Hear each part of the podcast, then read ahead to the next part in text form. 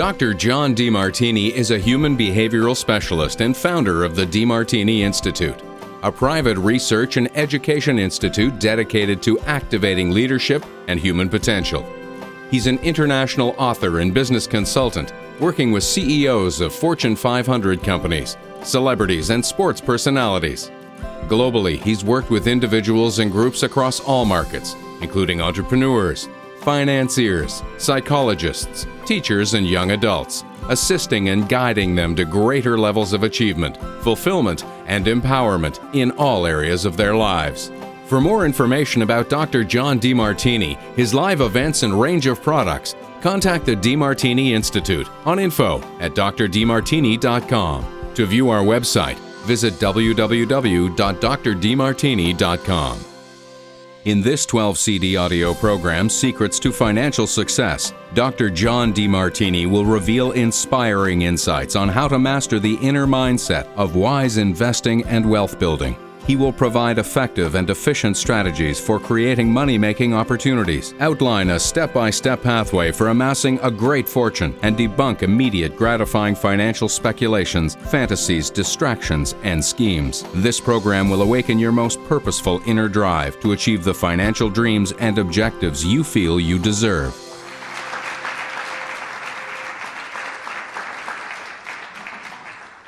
Must take a minute. There it is. Okay, good. Now can you hear me? All right. Just out of curiosity, how many have never heard me before, so I have an idea? And the rest of you have heard me in some form or fashion? Okay, great. And how many are actually from Brisbane? And Perth? And Melbourne? And Sydney? Okay, we'll save a little bit in the other towns, the other cities. All right, great. So nice variety. So we have a good representation of it. How many would love to be able to have more wealth in their life? Okay, we have that in common. Anybody here that's not interested in doing that?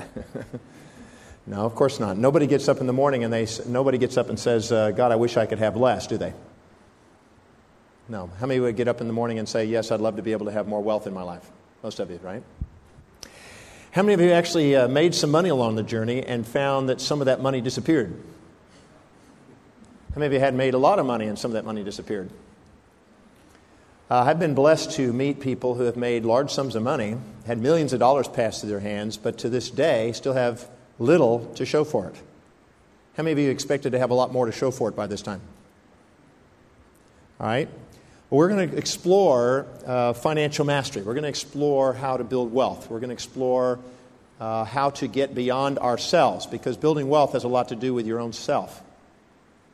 Because I can teach you strategies, but it's getting beyond yourself to follow the strategies that's the most important component.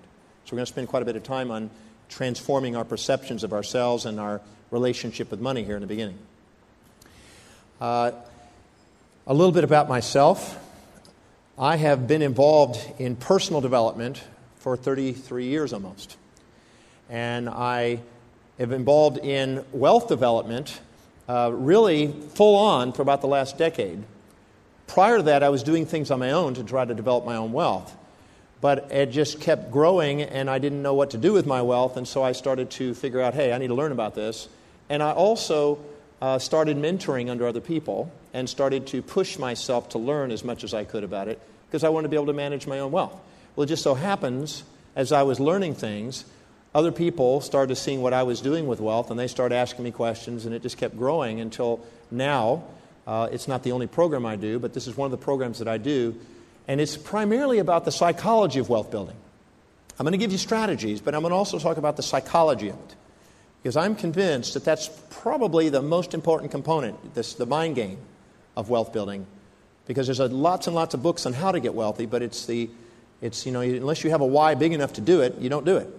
So I'm going to talk about the mind game here. It's going to be a lot about that as we start, at least. I'd like to define somebody who's got financial mastery. So you might want to... And now you have a book in front of you, and every other page is blank. So you can use that for just general notes, and you can write notes across from the principles. And I'm going to use this book as a general outline, but I'm not going to follow it exactly. I'm going to jump around a little bit. I'll cover most of the things in this book, but this is for you. This is just as an outline for you, as a reminder to you. I'd like to define financial mastery as somebody who has mastered their wealth enough to no longer be its slave. In other words, you have saved your money and or invested your money to such a degree that your money is working for you instead of you are working for your money.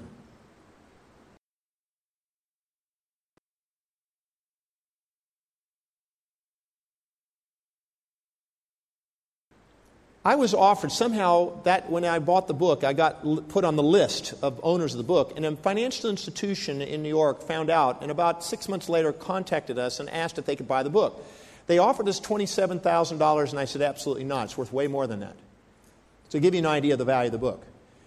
Now what it was is the wealthiest people on the planet, again, the Rothschilds, the Morgans, and people like this, are the ones that ended up in the hands because Hubert Hal Bancroft, when he published this book to a limited edition, sent it to the wealthiest people as a gift. Now, the reason I'm mentioning this is because inside that textbook is a psychological transformation on the way you perceive wealth. And I think this is a cornerstone to start us out. Because unconsciously, or maybe consciously, majority of people on the planet have some sort of interior, unconscious motive to sabotage their wealth building.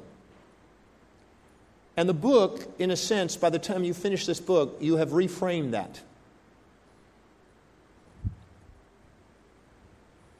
Let me just describe that, and we can just build from this. He says there are two driving, motivating forces for the human race. Two main driving forces of the human race, motivators. He said the first one is spiritual and the second one is material. He said that the driving force for human beings is their spiritual quest to some degree of immortality, and their second driving force is their material quest for financial freedom.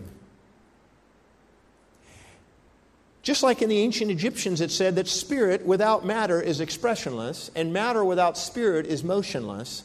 The two intertwine to make a driving force that is both immortal and freeing.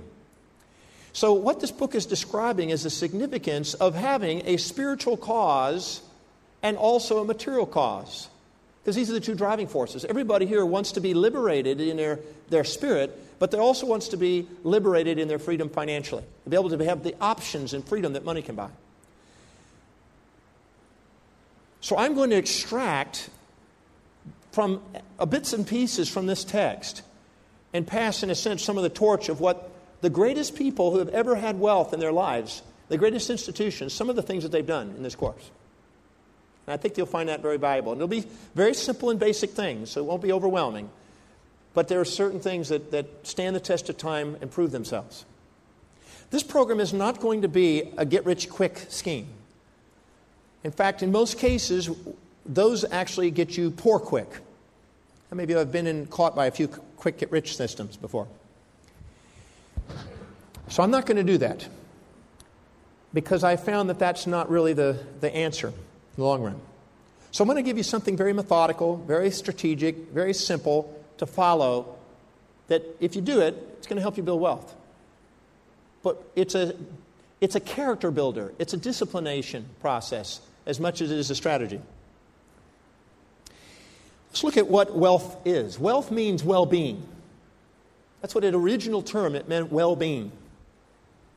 So financial mastery is a person who has freed and liberated their lives and they have attained a state of well-being, a degree of self-actualization. The ability to do what they love and love what they do. That's also part of financial freedom. Their vacation and vocation are in a sense synonymous. I'd like to also kind of define money for a moment. Money is simply a means of exchange. That's it, a means of exchange, a medium of exchange. It has no moral value. It's not either good or bad, right or wrong, positive or negative. It's simply a means of exchange of one person's value for another. Something that's a value for you for something that's a value for somebody else. It's a means of exchange. I just finished a book, and somewhere I think in the back is it's called How to Make One Hell of a Profit and Still Get to Heaven. That title came to me when I was in New York a number of years ago, and I finally got around to writing this book. But I was sitting in New York one time with my wife, Athena, and I think most of you know who my wife is, Athena. And she and I were sitting in New York, and we were having dinner with Robin Leach. And I'm assuming you've heard of Robin Leach, no? Lifestyles of the Rich and Famous. You've seen this program he's done? We're sitting in Elaine's and having this dinner with Robin, and we were discussing religion and philosophy and wealth, the relationships. And he was saying that he had, in his second show of Lifestyles of the Rich and Famous, he was doing a program called Treasures of the Vatican. And what they did is he got permission at the Vatican in Rome to go into the underground chambers and chapels and the areas where they had stored all the art and all the goods and all the wealth that they had, and they got to film this location.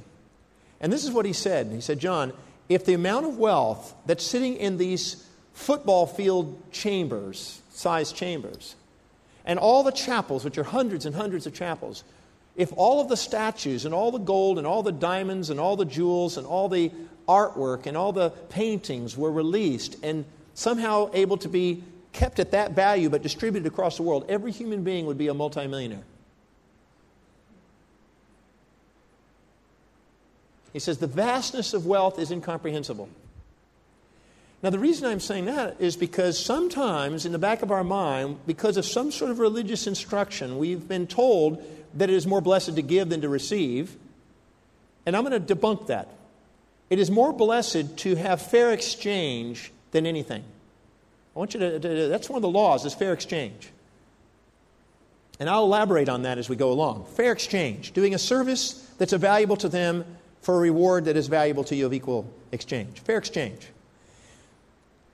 Tertullian in the 2nd century described, and the later centuries, in a book called The Papacy, described the marketing ploys that the Catholic Church did in order to acquire wealth and power.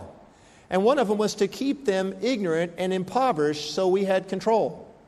So we have to be aware that in case you have a religious strand in your psyche that might be holding you back, thinking that somehow wealth is not well-being, or wealth is somehow not honorable, just let you know that that is absolutely erroneous and is actually the contradiction of what is true. Absolute contradiction of what is true. Hubert Hal Bancroft describes beautifully that a culture that does not develop fair exchange and understand how to manage its money is a culture that stagnates and never develops its art, science, and religions and philosophies and makes a contribution. It stagnates and has a high decay rate. But the culture that learns the art and mastery of wealth building and fair exchange management of economics between the members of the society and between other societies is a culture that contributes and expands and prospers. And so too, as the culture, so is the individual. The individual that masters the laws that govern fair exchange and govern wealth building are the ones who contribute to the planet. And they make shifts in the paradigms and the belief systems of the planet. So you actually are going to do more by shining than shrinking. You're going to do more by expanding your wealth than, in a sense, contracting it. You're going to do more by showing other people what's possible, because that's a natural inclination to expand and prosper. You're going to do more for people by showing what's possible, by living that, than by buying into somebody who is going to do that at your expense.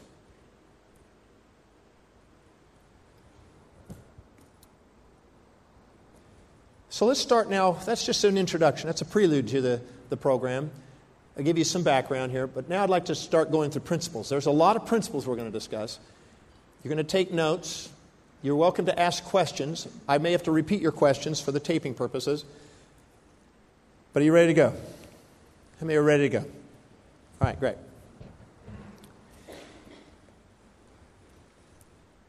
If you are in a relationship, think this through now. If you're in a relationship and you don't appreciate the person you're with, does the relationship tend to grow and expand and prosper, or does it tend to decay and die? Grow and expand. Put your hand up if you believe that. If you don't appreciate it.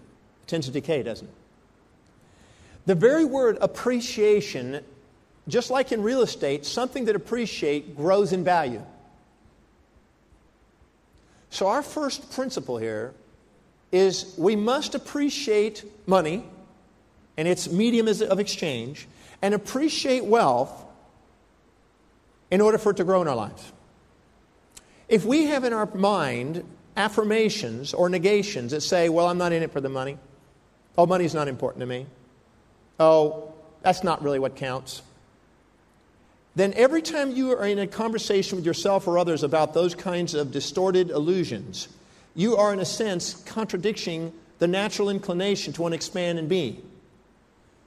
So you want to start appreciating wealth. Appreciate what its opportunities, because what money does when it's managed in fair exchange and managed wisely, more money is given to you because it's kind of a law of growth, and that appreciation of money is what allows it to grow. You must appreciate it.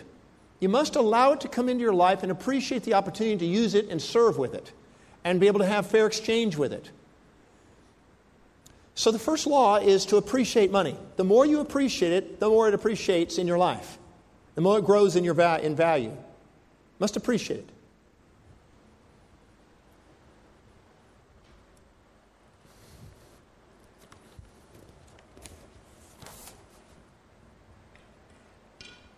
Now let me elaborate on that. I'm assuming you can see this in the back. I'm hoping you can see this. Everybody has a hierarchy of values. The highest value and the lowest value. Everybody here has what is most important to them. Now, values originate from perceptions of what's missing. If we perceive we have no money, we seek money. We perceive we have no relationship, we seek relationships. If we perceive we have no sex, we look for sex. If we perceive we have no children, we look for children. Whatever we perceive is missing becomes most important. So the voids drive the values. That's why the word fulfillment means filling full the mind, which is perceiving something empty. That's why satiation or the satisfaction means to fill something. So each person has a hierarchy of values. In that hierarchy of values, if your highest value is your children's education, your children's clothes, your home, your vacation, your travel, your parents, and let's say down number 10 is saving and building wealth. Saving and building wealth. The second you receive your monthly income, let's say it's $10,000 or $100,000 or $5,000 or $2,000, whatever that amount is, you will spend your money in exact proportion to the hierarchy of those values. Now, if your savings and wealth building is at the bottom, you will have a fantastic child's education. You'll have a nice house. You'll have nice clothes for them. You'll have a beautiful home, but you won't have any savings left over. This is extremely important. The hierarchy of your values dictates how you spend your money. It determines the priorities in which you spend your money. If wealth building is not near the top, you will have more month at the end of your money than money at the end of your month. More month at the end of your money than money at the end of your month. In other words, you'll be out of cash. Now, here's a little principle around appreciating money. It's not how much you make that counts. It's the hierarchy of values which dictates how you manage it that counts. Let me elaborate on that. I had the opportunity a few years ago to consult for a gentleman in Florida who did $6,290,000 of income that year. Now, how many would agree that if they had that much income, they'd probably think they'd be able to save something? At the end of the year, he had to borrow from a lending institution $327,000 to pay his taxes. Now, you're probably thinking, well, that guy's an idiot. No. The guy has up here, on the hierarchy of his values, paying taxes last, saving last, next to last, and living with fancy cars, traveling great life, fancy homes, lots of paintings and everything else. And so he had no savings as an interest and no paying taxes. He devalued paying taxes and devalued paying himself. So he was borrowing money at the end of the year, and he was in debt at the end of the year. It just so happened that he had an assistant, a secretary working for him, that was being paid $20,000 a month. I mean, $20,000 a year, about $24,000, about $2,000 a month. Who was saving $400 a month towards her savings, and she was actually going towards financial independence before he was, at the rate he was going. In other words, she had saving money and security for the future higher on her value list than he did. So it makes no difference how much money you make. It has everything to do with the hierarchy of your values and the way you manage it that counts as far as financial freedom is concerned. And maybe you're grasping this principle. No matter how much you make, the hierarchy of your values. Because what people tend to do is they tend to raise their lifestyle the second they make more money. And then they're right on the edge again. They get a better credit card that gives them a bigger margin, and they just take it up to the edge again. How many of you have been there and done that and know sort of what I'm talking about? In fact, statistically, the majority of people actually will go all the way till 10% behind. Instead of saving 10%, they'll actually be in a negative debt level of 10% on an annual basis, paying off credit cards at high interest rates and charge cards. So the hierarchy of your values dictates your financial destiny. That's what I want you to write. The hierarchy of your values dictates your financial destiny. The hierarchy of your values dictates your financial destiny.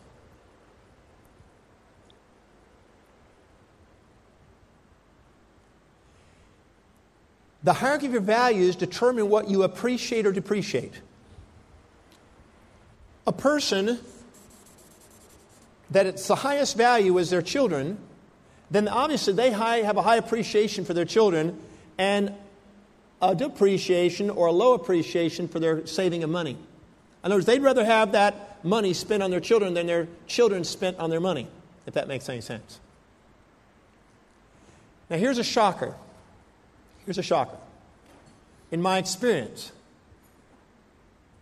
if wealth building and saving money is not in the top 5 in your value system, in all probability, you're not going to be a vastly fortunate, wealthy, financially free individual.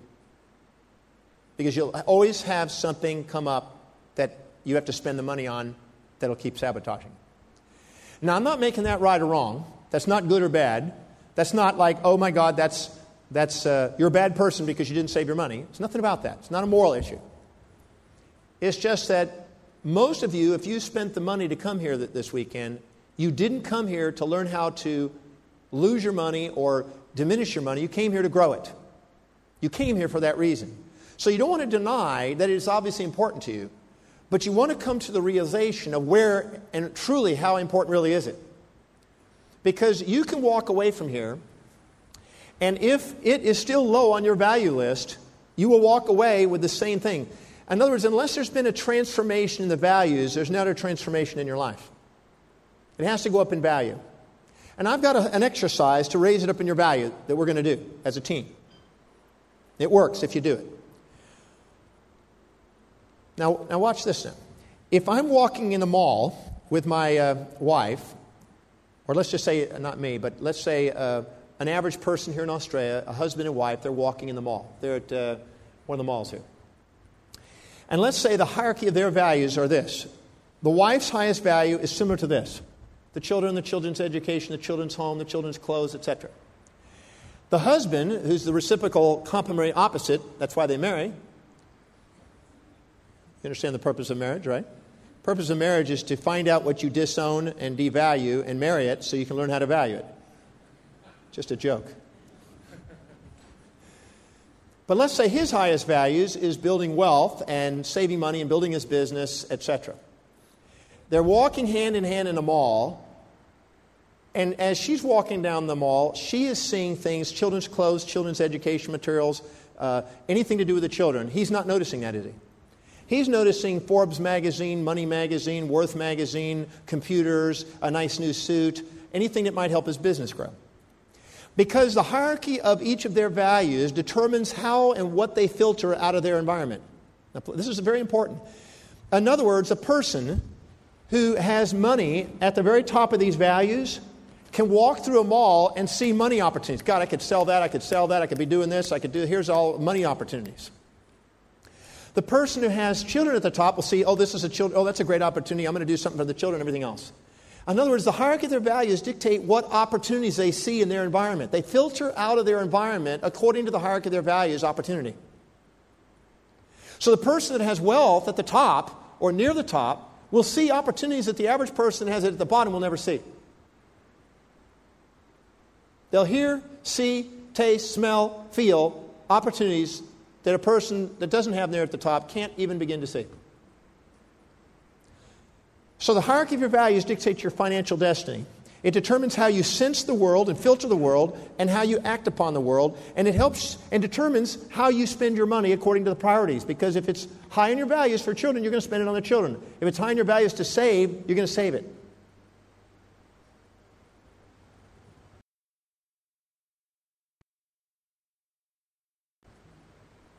So that is extremely crucial because with a shift in values comes a shift in financial destiny. Because if I was to ask you, how much have you saved? If I was to total up every dollar you've earned from the time you were conceived on this planet, and how much do you have as a net worth today, which is a net of how much you saved, that really has a lot to tell you where it is on your value list. I believe, according to what I've read recently, the average Australian saves about 4% net. That's their net of what they've earned. It was higher in the 70s here. It's dropped. You've got more of a consumer society, more maybe an influence from America or whoever around the world, but you're more consumer today, want immediate gratification today. At one point, you were saving a higher percentage. It's gone down. Let me give you an interesting statistic about the America, because America, some people have this idea that it was a relatively prosperous society, but let me give you some facts about it. And this is around 2000, so it's a few years old, but it's pretty well close to this. In around 2000, they found out that in America, 93% of the American population at retirement had to depend on Social Security to survive. And 69% of those people had to rely on their children to help them. That's supposedly the wealthier country. Because the average American saved 3%. Now, the average income for them led them to end up with a house today at about $160,000 to $170,000 home. And a net return to them from all their investments, pensions, and Social Security of approximately $1,500 to $1,700 a month. Now, the house, they can't sell because then they got to go to another place, and that's costly. So they have to live in their house, and they're having to survive on about $1,700 a month, which isn't really a high-quality lifestyle. So it has nothing to do with how much money you make. It has everything to do with how you manage it. And the way you manage it is based on the hierarchy of your values, and the hierarchy of values dictates your financial destiny. There was a lovely lady in the United States. And pardon me for using some stories of the United States. It just happens to be where I've spent some of my time. There was a lady there who was a black lady. You may have heard of her, but she was a black lady who, Afro-American lady, that never made more than $2.50 per hour in any job she held. She's about 89 or 90 years old today. I think she's still alive. She never made more than $2.50 an hour while she worked. She retired many years ago. She saved 17% of her $2.50.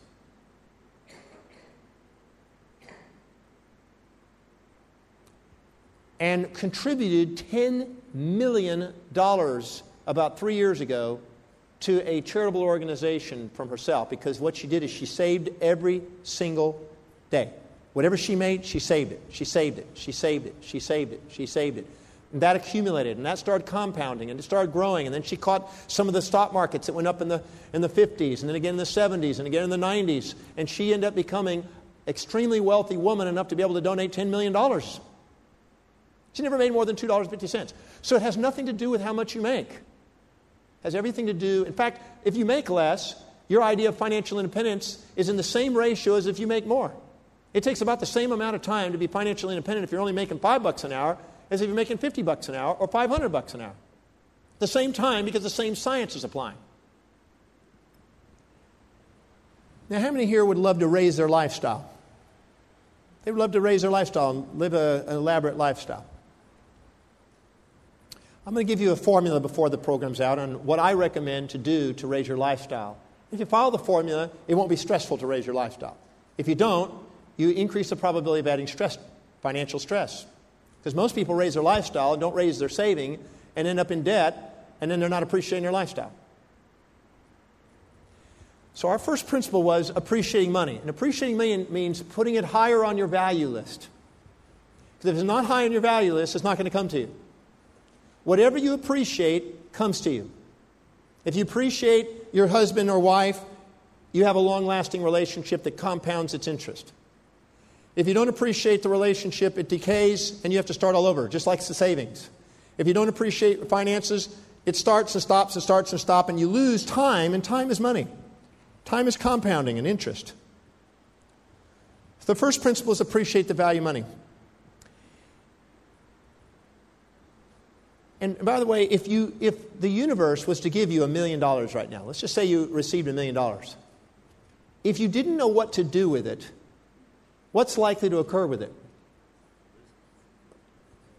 What happens to people that win the lotto that don't know how to manage their money?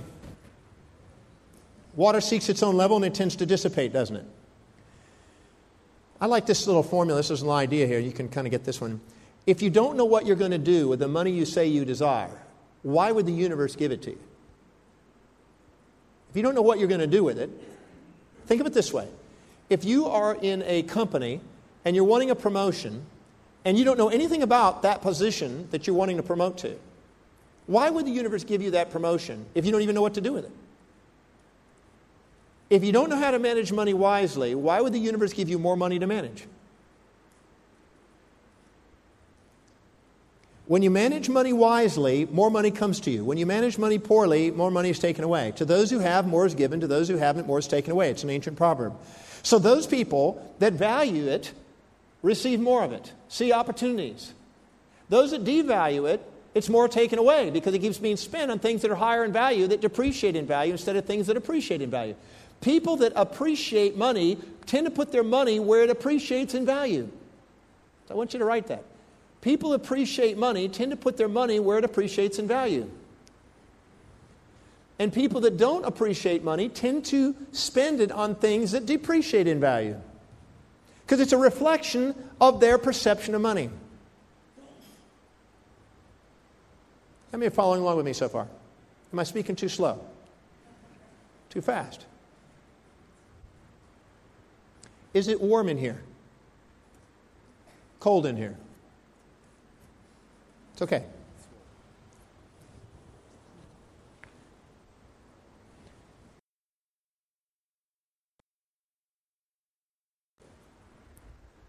Some of the things that I'm going to say over this weekend are going to be painful and some are going to be pleasurable. Raise your hand if you're willing to have some pain this weekend. How many are interested in having some pleasure, too? I'll give you a balance.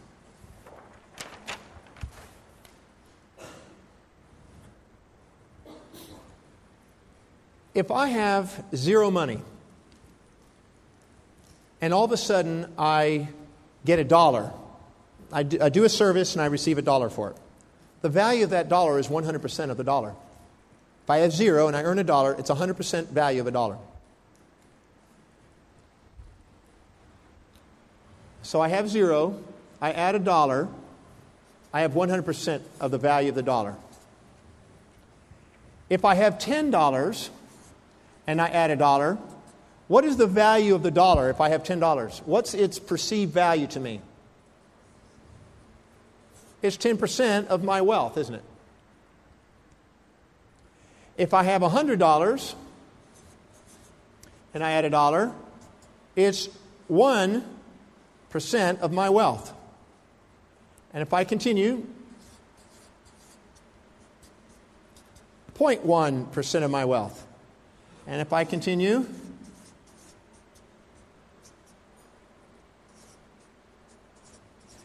can you see that if I have $1 million in my hand, in my savings or something, the value of $1 becomes less and less and less and less and less valuable? Can you see that? How many of you, if you knew you had $1 million, you could actually take a lighter and light a dollar without any emotion?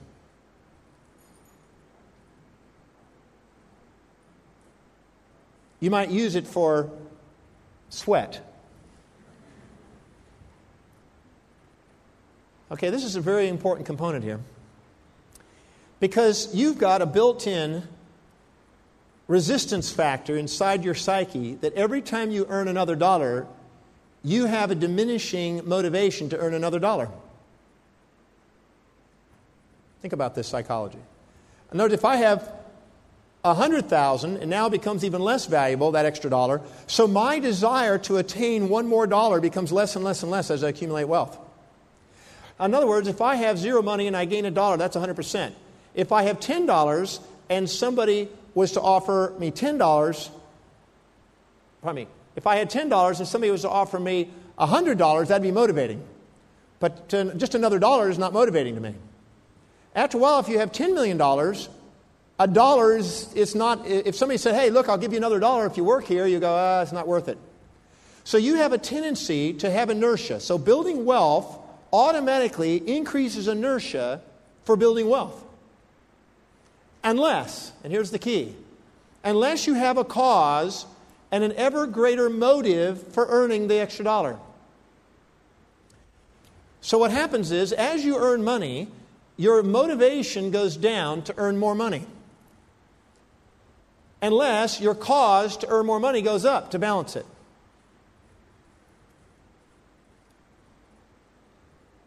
I see people plateau. The second their cause is limited, and the second they've accumulated a certain amount of money, if their cause isn't bigger than that, they just stagnate. And no matter what they do, they don't seem to get any more money into their life. Because their motivation to earn an extra dollar is now overridden by the devaluation of the motivation to do it. And so what happens is they stop going out and working as hard or trying to save money as much because it's no longer valuable to them. And they plateau. Everybody here has some plateau point, and that plateau point is directly proportionate to how big your vision, your calling, your cause, your purpose for building wealth is. So here's the principle. Here's kind of a principle number two here. That unless you're growing a cause for building wealth, unless that cause is growing faster and more furious than the devaluation of the dollar from all the money you saved, you will plateau. And you'll stagnate, and you'll just sit at a certain point. Anybody been stuck at a certain point? No matter what they do, they can't seem to get past that? Put your hand up if you've ever had that moment. What that means is your motivation and your drive to build wealth is plateaued because you got enough to keep you comfortable. You got enough to take care of your bills and all the things that are on your value list. As long as you're accomplishing those things on your value list, you don't have any more reason to go get more money because you're getting everything on your value list. So in order to build wealth, you must have a cause, and the cause must continue to grow greater than the depreciation of the dollar value in your life. So first you've got to appreciate wealth and money and savings. Now you have to appreciate it, and you can't stagnate that appreciation. That has to cause. That cause has to grow. If I told you that, let's say you have three children. You have three children? Four children. If all of a sudden I was to take your wife and your children and take them, like they do in Argentina, right? They've taken some of the celebrities' families and ransomed them. And I stole them and said, you will never see your wife nor children again unless you earn $1 million in the next month. Now, you probably think, he may go and say, well, they're not worth it.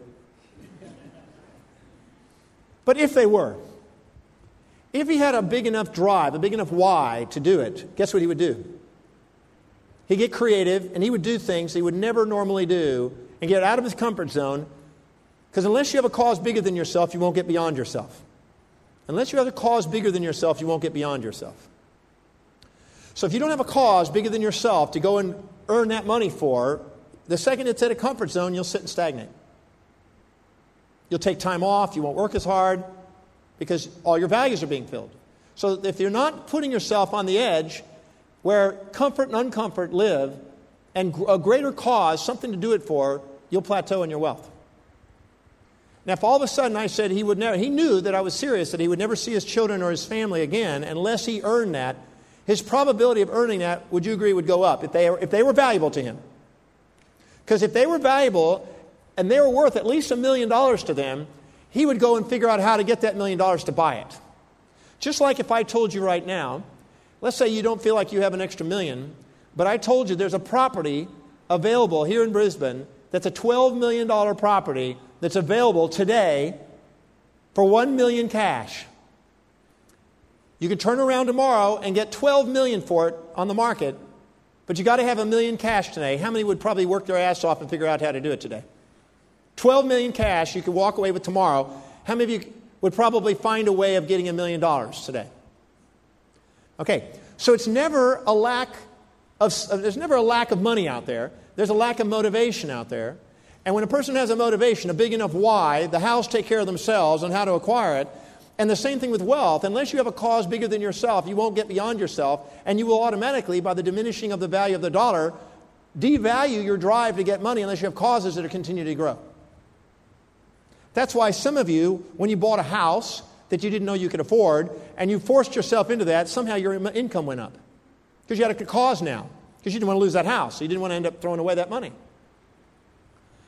So the first principle is to appreciate money. The second principle is to have a cause that continuously expands faster than the depreciation value of the dollar as you accumulate the money. Can you understand the logic behind it? Like I say, part of this program is going to be on the psychology of wealth building as much as it is on the strategies of wealth building. Because that's a big part of it. Now, if I asked everybody here, where do they think wealth is on their value list? I bet most of us here are unrealistic and would probably say higher than it actually is. Because your life demonstrates where it really is. Your life truly demonstrates what truly is of value to you. You can't lie about it. You can't fake it. Your life speaks too loud. So if you have a negative net worth, then it's probably not been high on your value list. Because what's been higher on your value list is whatever that money that you've been borrowing and putting that money into is more valuable to you at this moment in your life. That's all it means. And that's not bad or good, again. It's just that if you're willing to grow wealth, you want to figure out how to have whatever you're doing appreciate in value. When I was in chiropractic college, I'm a professional chiropractor. I'm also a retired chiropractor now, but I practiced years ago. While everybody else was getting themselves in debt and having $150,000 loans by the time they graduated, I asked myself, I would like to study and I would like to learn. How do I get paid to learn?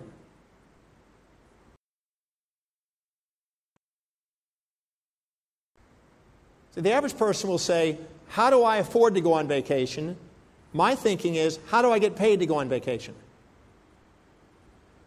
A person who has wealth higher on the value will ask, how do I get paid to do something? And the person down at the bottom will say, how can I afford to do something? The quality of your life is based on the quality of the questions you ask. The quality of the questions are determined by the hierarchy of your values. The hierarchy of values determine how you filter the world, and how you perceive the world and ask questions about the world and act upon the world. So when I went to chiropractic college, instead of having all the debt, I learned that if I teach what I'm studying, I learn it faster. And so what I did is I started teaching the classes I was taking and teaching them for the next semester and teaching my way through school so I would get paid to go to school. In other words, I was getting paid to go to college. Was making between $150 and sometimes $350 a night going to college, so I didn't have any debt. I was getting paid to go. So if it's higher on your value, you figure out how to receive and appreciate in value. Whatever you're doing is going to go up in value. If not, it's going to go down in value. So the question that I ask you now is, what could be a cause in your life that could take you, just like this gentleman, to go get his family for $1 million? What is the cause that you want to dedicate to? Because the greater your cause, the greater your wealth. The greater your cause, the greater your wealth. I want you to write that. The greater your cause, the greater your wealth. Let me put it in a slightly different angle because I'm going to keep pounding this idea across here for a minute. If I come up to you and said, look, I need to borrow some money. I'm behind on my bills, and my kids are getting ready to go to college, and I didn't plan enough for it. And anyway, I just want to know if I could borrow some money from you to help pay for my the college fund for the kids. Well, your first response is like, well, you know, I've got kids too, so no thank you. I'm not interested in paying for you because you didn't manage your money wisely. Would you agree? How many would immediately say, no, you'd have excuses why you wouldn't want to do it. But if I came to you and I said,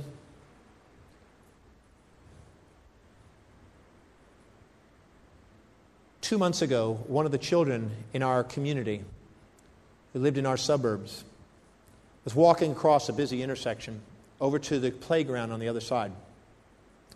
And as the child walked across the street, it was run over, killed.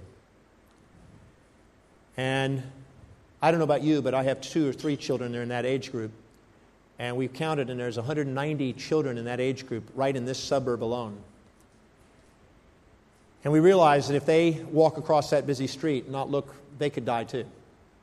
So what I've decided to do is there's one vacant lot in our suburb that has not been bought out yet. And it's on this side of the highway. And what I've done is I've put every dollar I have in my savings into this fund to buy this out and build a park so the kids don't have to go across the street, so we can have swings and we can have playground on this side of the street, just to make sure our kids don't get killed.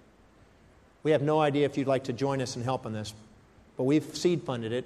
Whether it be $1 or $10 or $100 or whatever you'd like, we would appreciate anything you can for the sake of our children. And how many would probably pull into their pockets and probably grab something there and contribute? Why? Because there's a cause bigger than me. The bigger the cause, the more you and others will contribute to building wealth for it. So this is a deep contemplative thought. What is your cause? What are you going to contribute your monies to building? Is it going to be simply for your retirement? That's a small cause. Is it just for comfort? That's a small cause.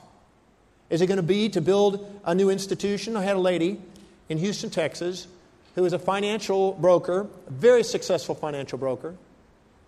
She was averaging at the time, she was in her 20s, and she was averaging at the time between $6,000 and $7,000 take-home net per day. Net from all her work. I started working with her. She started using me as a mentor and a mastermind partner to try to help her build. And she built her wealth up to where it was averaging between $14,000 and $17,000 a day take-home as a broker. Then she hit this plateau. She couldn't get anywhere. Just hit this plateau for probably a year and a half to 2 years. Nothing, it just seemed like the same income, the same thing. She said, I'm sitting in a plateau. You got any ideas or suggestions? And I said, yeah, I got a question for you. If you were to die tomorrow and you had 24 hours to live, what's incomplete in your life? And somehow it just choked her up, and she got a tear in the eye, and she said, something about my mother. And I said, what is it about your mother? She says, I feel like she literally dedicated her life for my cause, for me. And I haven't contributed back to her as much as I'd like. I said, what do you want to do? And she started crying. She said her mother worked 2 jobs just so she could go to college, so she could end up having a life that's fulfilling financially today. So what do you want to do? She says, I feel like all the things that she wanted to do, she never got to do. I'd like to do something back. I said, what is that? She says, one of the things she always loved is fine arts, musicals, plays, the opera, the symphony, performing arts. And she never got a chance to even go and do some of those things. I said, what would you love to do? She started crying. She says, I'd like to build a performing arts center in Houston, Texas for her. Just came out of her heart. The lady had a lot of wealthy clients. She'd already accumulated a few million dollars as it was. She went down to the performing arts, the symphony, I believe it was, and started talking to the people and inspired them to the cause. And we have now in Houston, Texas, Wortham Theater because of that. Now her income, once she got a cause, went to $32,000 and $34,000 a day income. She started hanging out with different people. She pushed herself to new levels, because now she was on a race to try to get this thing built before her mother passed away. She had a cause. When the why is big enough, the hows take care of themselves. When the why is big enough, the hows take care of themselves. The more intense the why, the more powerful the wealth. What's the why? That's what you're asking yourself. That's a contemplation for yourself as a homework assignment tonight. What is your why? What is your reason for building wealth? If you don't have a big enough reason, you're going to get comfortable and plateau. So what's your reason?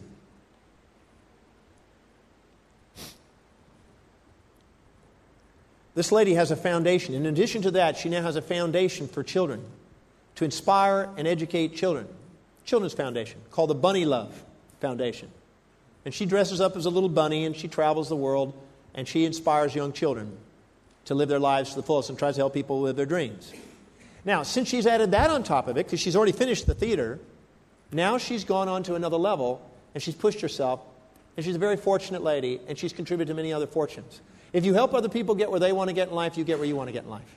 Basic law. But what is the cause?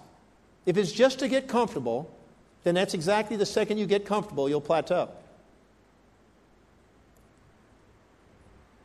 you with me on this? Let me thinking about their cause for a moment. I share one other story because this is important. These are crucial components of wealth building.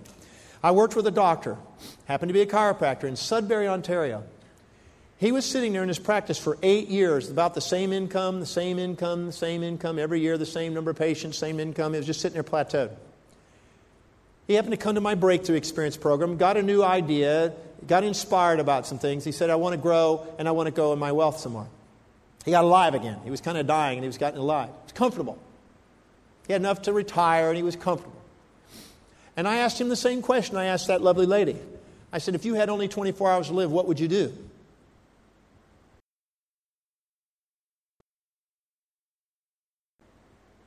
And something came to him. And this doesn't come to everybody, but this is what came to this gentleman. He said he had also something to do with his mother. Because, see, in his situation, he became a healer, and he felt he had special hands as a healer. And his mother is the one who he felt contributed them to these hands. She had a special gift, a special love, a special trust in the universe and the healing process. And so what he decided to do is he decided to set up a scholarship at Canadian Memorial Chiropractic College. And he was going to donate a certain amount of money into that college. And so until it reached a certain level, so then on an annual basis, that a portion of the interest earned off that money would be able to go towards scholarships for the students.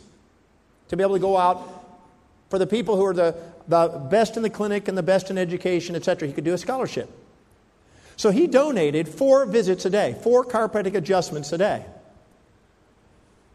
What his practice did, if you start adding that up, his practice went up a few $1,000s a month almost immediately because now he had a cause. He put that cause, he typed up what the basic essence of that cause is above the doors when he walked into his adjusting room and had a picture of his mother, and this one's for you. These are for you, Mom.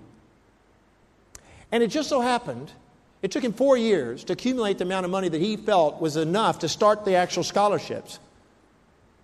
But he had his mother there at the Canadian Memorial graduation ceremony on behalf and set up this scholarship for her. And he said, as a result of that, he was alive. He drove himself. He pushed himself. His practice went up. His income went up.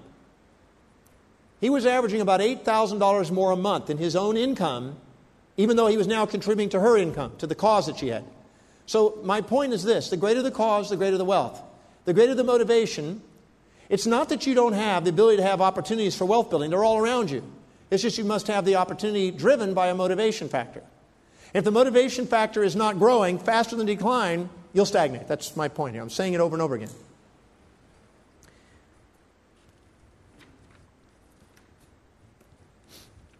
So I'd like you to, on these pages, this few lines that follow, I'd like you to write a few of the reasons why you're planning on being wealthy. Some cause, some purpose behind it. Maybe it's enough funds for your great-grandchildren to go to college. Maybe it's for some a purchasing a great piece of property. Maybe it's a park. I don't know what it is. Maybe it's for you to retire and do a worldwide travel around the world on a yacht or something. But you write down what it is that's inspiring you. What's the cause? And just know the greater your cause, the greater your motivation, the higher the probability of wealth coming in your life. I'm going to give you a second to write that. How many of you feel like you're uncovering something that you hadn't maybe awakened to before? Or maybe you're discovering something that might drive you a little further. Anybody? Good.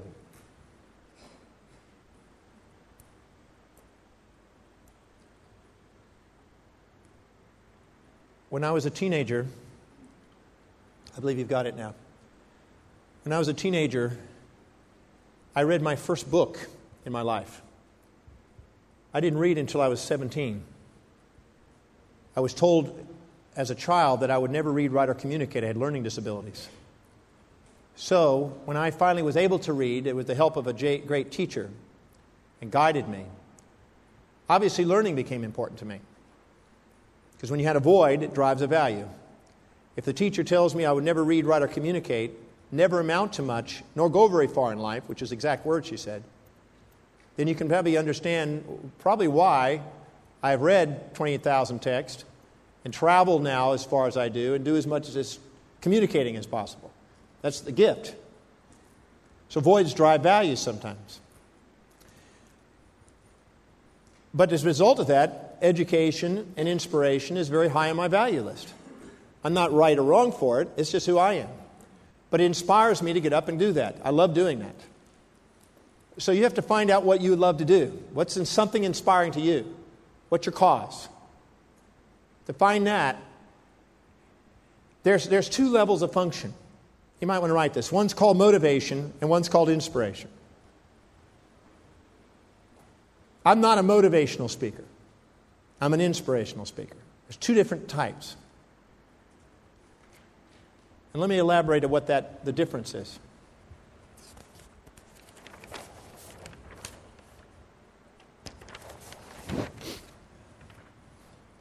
Everyone has a hierarchy of values. When they are true to their values, they know thyself. Be thyself, love thyself, as the Delphic Oracle said. When they're true to themselves and they're living according to their values, they are inspired. They're inspired whatever is most important to them. Nobody has to get them up and discipline them to go and do what's most important to them. See, whatever your life is really important to you, whatever's really high on your value list, nobody has to get you up to do. Now, they may be watching TV and watching The Simpsons. If that's highest on your value list, and you'll be there disciplined every single night watching The Simpsons. But whatever it is, nobody has to motivate you to do it. What's truly most important. But when you're trying to get yourself to do things that are lower on your value list, the lower it is on your value list, the more you will require outside motivation to get you to do it. Now, if you have a hierarchy of values and you meet somebody else that has a different hierarchy of values and you put them on a pedestal and perceive them as authority, you will inject their value systems into your own, have an internal conflict, a moral dilemma, trying to live your own value systems and theirs, and you will require outside motivation to live theirs, but you will have inside inspiration to live yours. And the conflict between them will create a chaos. Are you with me on this? So, knowing yourself is the most stabilizing thing you can do according to your values. Once you've shifted your values to build wealth, knowing yourself and sticking to it and not infatuating with others or resenting others keeps you most steady and focused, which we'll talk more about as we go along here. So this is not a motivational seminar. It's an inspirational seminar because it's designed to have you discover what's really, truly inspiring to you and going out and figure out how to get rewarded economically for doing it. I'm absolutely convinced that a person can do that. They can find whatever they're most inspired by it and receive tremendous income from doing that. I'm convinced of that. There's somebody out there that's built wealth, almost anything you can imagine, somebody can build wealth at it. Once they have a cause and a motivation to do it, they get creative in figuring it out, how to do it. Now,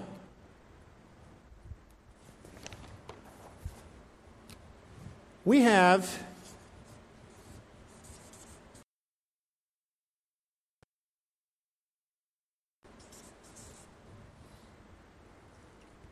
I'm going to call it the heart and mind, the heart and brain here of our nature. How many of you know that you build yourself up and actually think you're greater than you are at times? Build yourself up and get cocky and self-righteous. Raise your hand if you've been pretty cool and self-righteous before. And how many of you have been very self-righteous and beat yourself down pretty good? Knocked yourself down. And if you get self-righteous and you're married, the purpose of the spouse is to bring you back into equilibrium, aren't they? And if you get self-righteous and you go below the equilibrium, their job is to let you know you're not that bad of an asshole after all, and they lift you up. So the purpose of marriage is to equilibrate, to make balance. If you get way above the equilibration, think you're better than they, or better than something, better than you are, they bring you down. If you get below it, they lift you up. Can you relate to that? That's the purpose of marriage. It's not happiness. It never was happiness. It's about the purpose of being in balance to your life. So you can learn how to own both sides of yourself. Now, the second you are cocky and self-righteous, you feel you've already done a bunch of things, and damn it, you deserve it. And so you're into receiving and having things. The second you beat yourself up, that's if you're self-righteous. If you're self-righteous, you're knocking yourself down, and you feel like, oh my God, I don't feel like I deserve, so you're into doing things. So whenever you beat yourself up about something, you're into altruistic, and you minimize yourself relative to others. People who minimize themselves relative to others tend to work for others, and the money tends to go to others. People that put themselves in self-righteousness do the opposite and feel narcissistically that others owe them something. Both of those systems create the haves and the have-nots in society. But fair exchange is the balance point. Well, you're not trying to get something for nothing in a self-righteous mode. You're not trying to give something for nothing in a self-righteous mode. But you're trying to give something for something, and a fair exchange is a true self-worth. So you have a pseudo-elevated self-esteem, a pseudo-depressed self-esteem, and a true self-worth when you're at fair exchange, and you have completion. Whenever you try to get something for nothing or try to give something for nothing, you get out of presence. Let me give you an example here. Have you ever bought something and felt you didn't pay enough for it, and felt that you owed them something? How many of you ever felt like it just wasn't a fair exchange? And you actually had the guilt of getting it for such a deal, and the fear that you obligated, you owed them something. And so fear is a future imagined emotion, and guilt is a past remembered emotion, and it's taking you out of being clear consciously present. At the same time, if all of a sudden somebody owes you money, you have the fear of them paying it, and the guilt for them, you're putting yourself in this situation, and that takes you into the fear of the future and past remembered guilt, and takes you out of the presence. So anytime you go out of fair exchange, you get out of the presence. And whenever you get out of the presence, you exaggerate or minimize your self-worth. And whenever you exaggerate or minimize your self-worth, you tend to set unreasonable objectives on yourself. Ones that, if you're in self-righteous, burn you out. You try to set objectives too quick and too short a period of time, and you get manic and elated with yourself, and you think, I can do anything. Let me have been there before. You go to a seminar, you get all hyped up, you think, I can do anything, and then you come crashing down, and then you beat yourself up, and you think, I can't do anything. And you oscillate around who you really are instead of keeping in fair exchange with who you are. Fair exchange keeps you poised instead of poisoned, and keeps you present instead of future fear and past remembered guilt. Keeps you present. These are emotions. This is presence. Warren Buffett said that until you can manage your emotions, don't expect to ever manage money. Until you can manage emotions, don't expect to manage money. Emotions cost you money. Strategies build you money. Emotions cost you money. Strategies build you money. Because emotions make you think you can do something quicker than you can or bigger than you can, and the other one makes you think I can't do it, and both of them keep you from being present in fair exchange with people.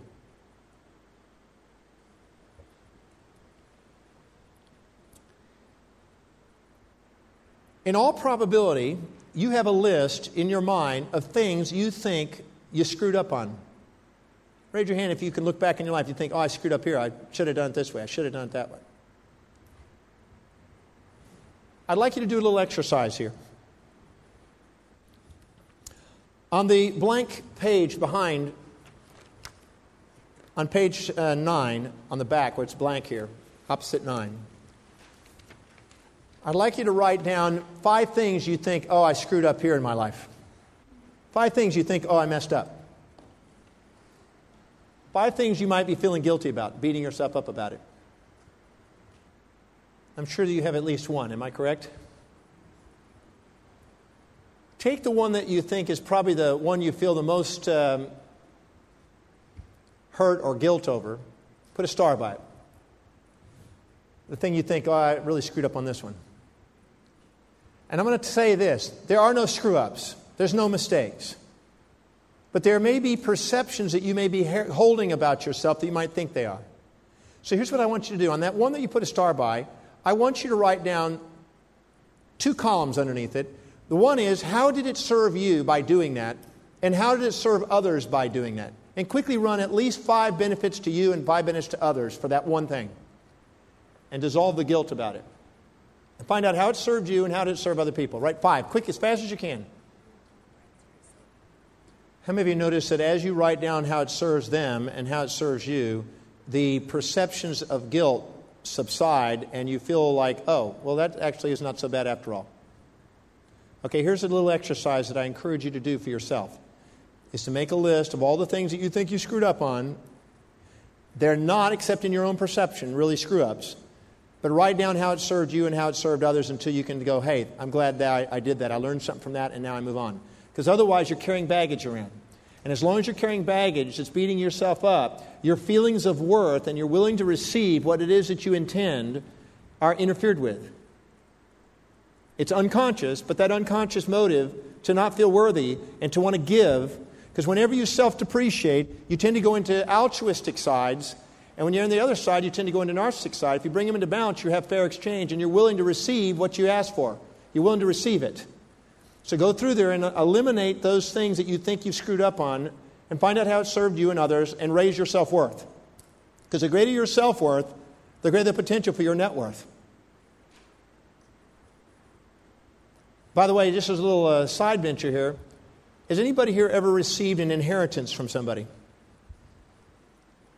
Okay, here's a little exercise. If you ever get an inheritance or receive a sum of money that you weren't expecting, you want to write these two things down, or otherwise that money will get dissipated very quickly. You write down, what did I do to deserve this?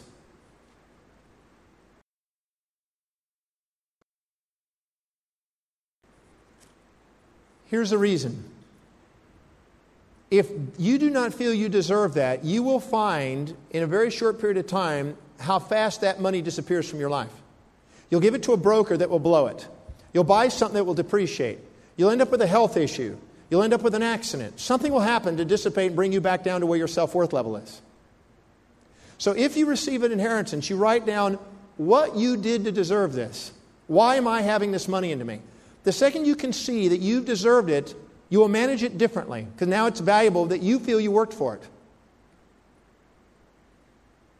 If you give a child at Christmas time, if you just say, let's go shopping, it's Christmas time, they're just going to buy low priority items, and they're just going to do it, and they're going to keep wanting to buy items around you. But if you say, okay, here's your money, now you decide what you want to do, that's your value system, they'll go dollar cost average on everything. They'll go around and measure this and see how much it is and think of how much money is left over, and they'll buy things according to priority. They won't just buy junk. How many of you notice it? They'll buy it according to their priority. If you explain to them why they deserve that and what they did to earn the money and how they really have earned that money, they'll manage it even different, and they'll probably save some of it. But it's amazing how quick things will break down or dissipate, or they won't have a value on it if you just give them money. So if you inherit money or win the lotto or anything like that, before you do anything with it, write down why you deserved it. What did you do in the past that deserved it? Because if you don't feel you deserved it, invariably you will have that money taken away from you. It'll just be dissipated in some weird way. Fights over the family will dissipate it. Injuries, sicknesses, poor investment choices, sharks that will grab your money, because unconsciously you don't feel you deserve it, and you don't want the tension and the guilt of owing. So whenever you feel you received money and didn't feel like you valued it or didn't feel like you earned it, you write that down and don't stop until you get a tear in the eye. And you know exactly why you received that money then. Intuitively you'll know. When you do, you'll manage it differently, because a person who works for their money manages money differently than a person who just inherits its money and doesn't feel they earned it. They'll manage it differently. Now, I'd like to shock you for a moment. I'd like you to, this will be a wake-up call. I'd like you to put your gross income per annual income here. Your gross annual income at the top of the page there. You can do it on the left or right. Left side of your page, actually. I'm using the right, but you can use the left side. Either way. Gross annual income. How much you make in a year before taxes. Underneath that, that is the real income. Just put it real. Our gross annual income. Underneath that, write down the ideal gross annual income. What would you prefer it to be? And be somewhat reasonable. What would you prefer it to be?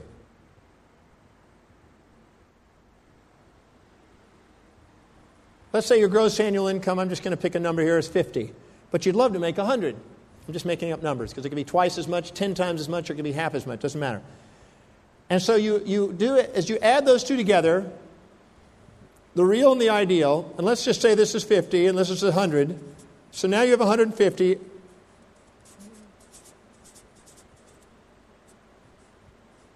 And then what happens is you now divide by 2. And you come up with 75,000. Or whatever numbers you've got in there. So let's say your average income is 200,000, and you'd love to make 250 or 300,000. You put 200,000 plus 300,000, and so your net is 250,000. Let's say it's 50,000 is what you're making, and you'd like to make it 100, then it'd be 75. Let's say it's 25, you'd like to make 50, then obviously it's going to be 33 or whatever it is and a third. You with me? Right underneath that, put your age. Whatever the age is.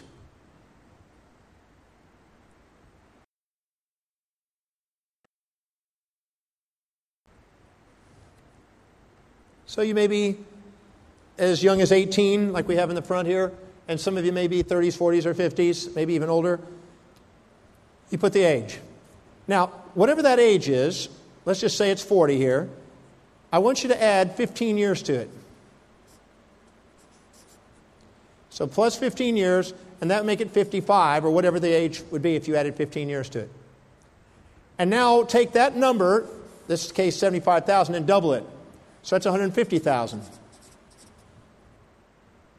Notice in 15 years, double that number. So if your ideal plus real added together, divided by 2, your age is 40. Now at 55, that amount would be now doubled. Then add 15 years, and that'd be 70. And now make that 300,000. Added 15 years there. Now let's add another 15 years. That'd be 85. And that's 600,000. And then add another, which is 100 years, 15 more years, and that's 1.2 mil. What I'm doing is I'm taking the average inflation, which is about 4.5 to 5%, dividing it into a law of 72, which is just a mathematics I haven't explained. That means that the cost of living is going to double approximately every 14 to 15 years.